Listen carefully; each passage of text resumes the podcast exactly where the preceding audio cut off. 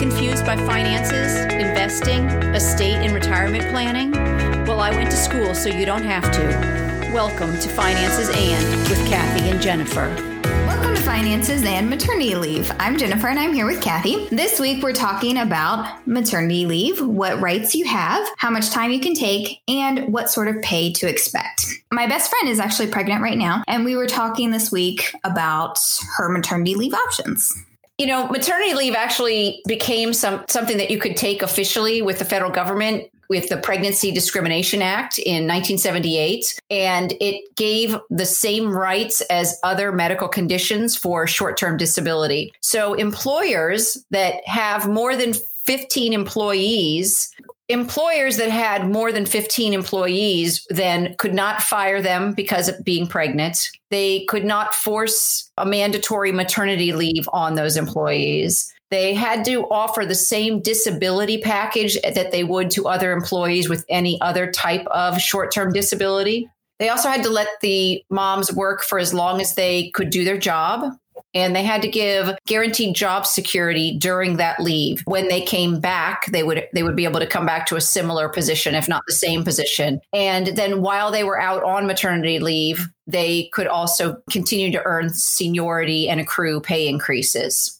It's actually no longer called maternity leave, or you might not always hear it called as maternity leave. It's more often called either parental leave or family leave or family medical leave. So those are some other terms that you might see it listed as. And this is the time that any parent takes off work after a, a baby is born or adopted. So, yay, you're adopting a baby or you're having a baby. And that means that you're going to have to you will need to take a lot of care for yourself and that baby, and you're going to be exhausted. To entice workers not to leave their jobs, employers offer employees short term disability leave, and this includes a portion or all of their pay.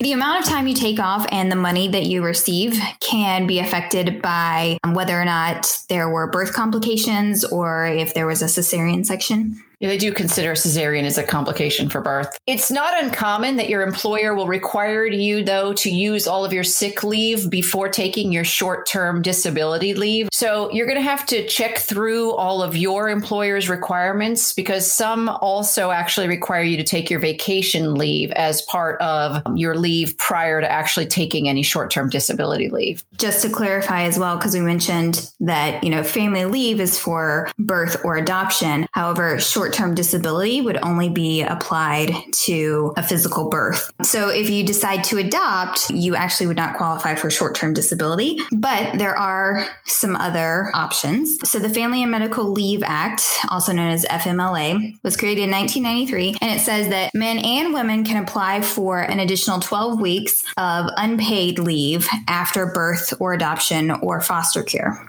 If both parents work at one company, then the 12 weeks is actually divided between the two of them. They can't each take 12 weeks, unfortunately. They can take any combination of it, though. They could do one week and 11 weeks, or they can combine that in any way they want to. Mm-hmm. For myself, I did get short term disability. And after my disability ended, then I did take FMLA. And actually, I, I didn't realize it, but it was pretty dang new at the time that my daughter was born. It, it practically had just been signed. Uh, look at And so I did take the 12 weeks unpaid leave. That that's hard though to say I'm going to go ahead and take, you know, 3 months off unpaid, but you know, as long as you're planning for it and it's something that you are wanting to do and or willing to do. Now, in the end, I didn't end up taking the full 12 weeks. I ended up coming back sooner just because I felt like that was the right thing for me and my family, but we we just so we just ended the the leave a little bit sooner is all. You can take your maternity leave before the baby arrives, but many choose to stay at work as long as possible right up until the baby comes. So that way they can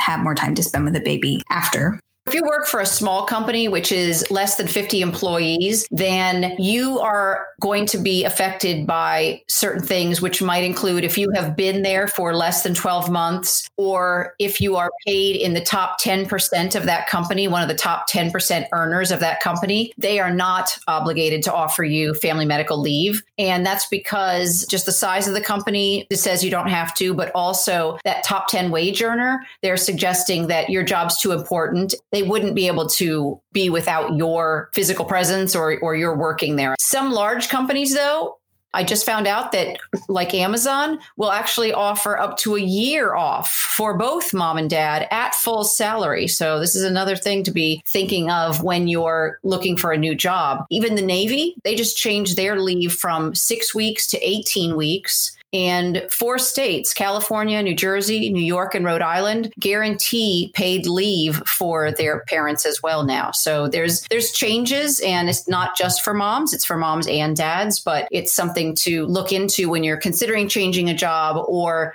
maybe you want to consider changing your job because you're going to have a family. The Society of Human Resource Management found that 58% of employers did not offer any family leave time. So, what rights do you have? Well, you're really not guaranteed any leave at all. And most families get none, which is based on that 58% getting none. But you can take the 12 weeks of unpaid family leave, even if you do not get short term disability for your pregnancy. So, disability laws are typically what protect an employee's salary during your time of leave, and it's often given at a reduced rate. So, if you have a natural birth, you're typically entitled six weeks pay at 50 to potentially 100% of your salary. And if you have a C section, then you would typically be offered eight weeks of recovery time.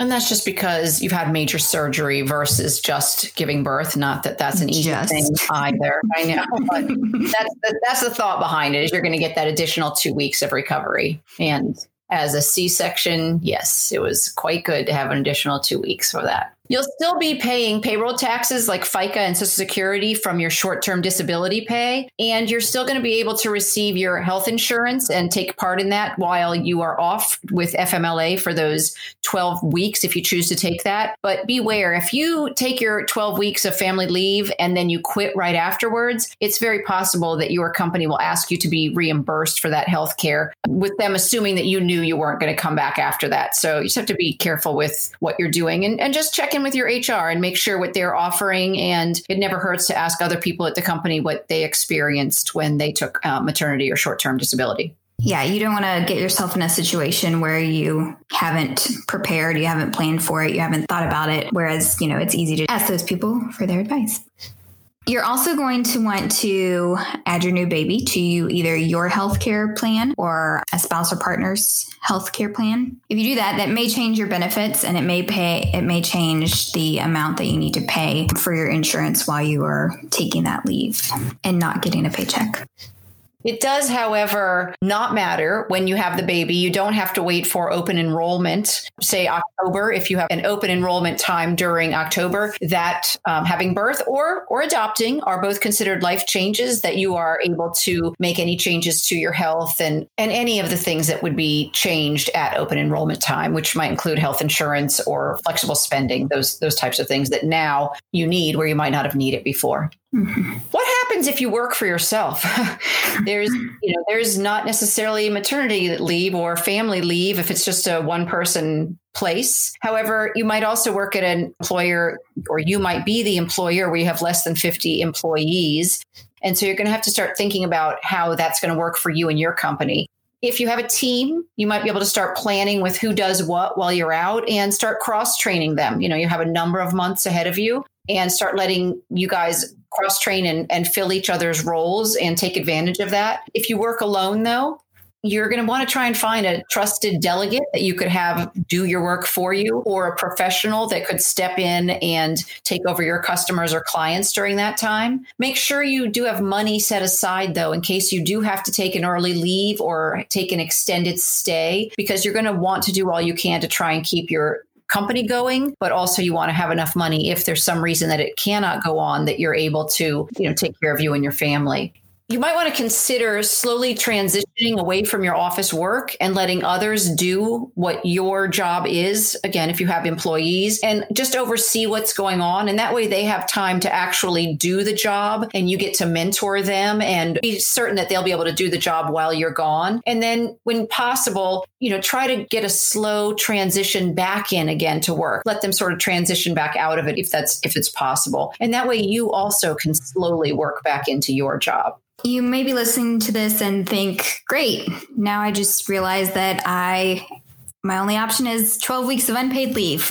so if that's the case, I mean, no matter what, you want to make sure that you are planning for this and that you are creating a budget um, and a savings plan ahead of time. So if you know that you're going to have an extended amount of time and you're not going to be getting a paycheck, then you want to be thinking about that now. What can you do now to help during that time? So, you know, start by creating a budget of how much income you will have during maternity leave and your expenses, medical expenses, new expected baby expenses. So, kind of take all those things into consideration to try to figure out how much you're going to need during that time time. And then this is also a time for you to start thinking about ways to save money or make additional money. So, you know, you could look into starting some sort of side hustle or taking on some part time work if it's possible, just cutting back on certain things and saving as much as you can in advance of your maternity leave. You could also consider putting less into your 401k account. If you if you're maxing that out, then it might be something that maybe for a short time you want to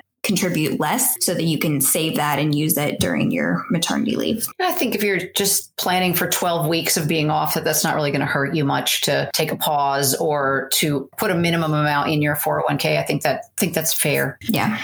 If you're returning to work, so now you've had baby and you've taken all this time off and you're ready and maybe willing, but definitely ready to get back to work. Be kind to yourself. This is an overwhelming time. You've just spent quite a bit of weeks getting to know this young person, maybe years, depending on what your choice has been, but it can be an overwhelming time for you. Make time for any needed schedule changes so that now you're going to have to go back to a regular schedule or something closer to regular. Maybe your employer will let you ease into work and take some part time work versus going in full time. There's benefits to both, one of which, of course, you're going to get paid less if you're doing part time, but you'll get a little bit more time with the person that you just brought into this world or that you adopted and be able to spend more time with them. But full time, of course, will bring you back to getting your full salary. And like Jennifer said, if you've had to take those 12 weeks unpaid, that might be something you need to do. But make sure in any of these cases that you've talked to your boss and just let them know what you're thinking and, and what you're considering and, and hear them out as well, because they might have other options within the company for you. Also, set your colleagues' expectations that, you know, you're thinking of doing either, you know, taking the 12 weeks or coming back slowly or, you know, whatever sorts of things that you're you're thinking of doing. Just let them also be a support to you as well, because they might be stepping in to help you with your job and, and you're going need them for that.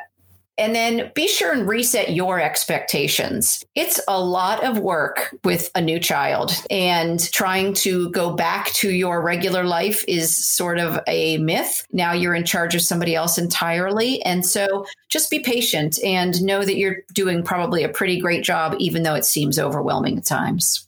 Yeah, that's true. And you know, like we always say this uh, so much of this is is planning and thinking about things ahead of time as far as you can. And like kathy said discussing it with your your employer and kind of figuring out your options because they might be very willing to be flexible with you and help you come back in in different ways than you were expecting. And also you know as we mentioned if you're looking for a new job look into this stuff beforehand ask the questions beforehand even if it's far in the future that you're thinking about it just so that you have asked the questions and it's it's on your radar Anything else? That's all for this week. Well, thanks for listening to Finances and family leave. We know you chose to listen today and we're grateful. If you enjoyed this episode, please subscribe and share and consider leaving a review because it helps us bring financial education to others and it just lets people find us more easily. Please let us know what questions you have at our website at financesand.net. You now can find infographics on these topics on our website and right here in the show notes. Finances and does not provide tax or legal services, and nothing in this podcast can be construed as such. Always consult a tax, accounting, or legal professional for advice on your specific situation. Remember, I went to school, so you don't have to.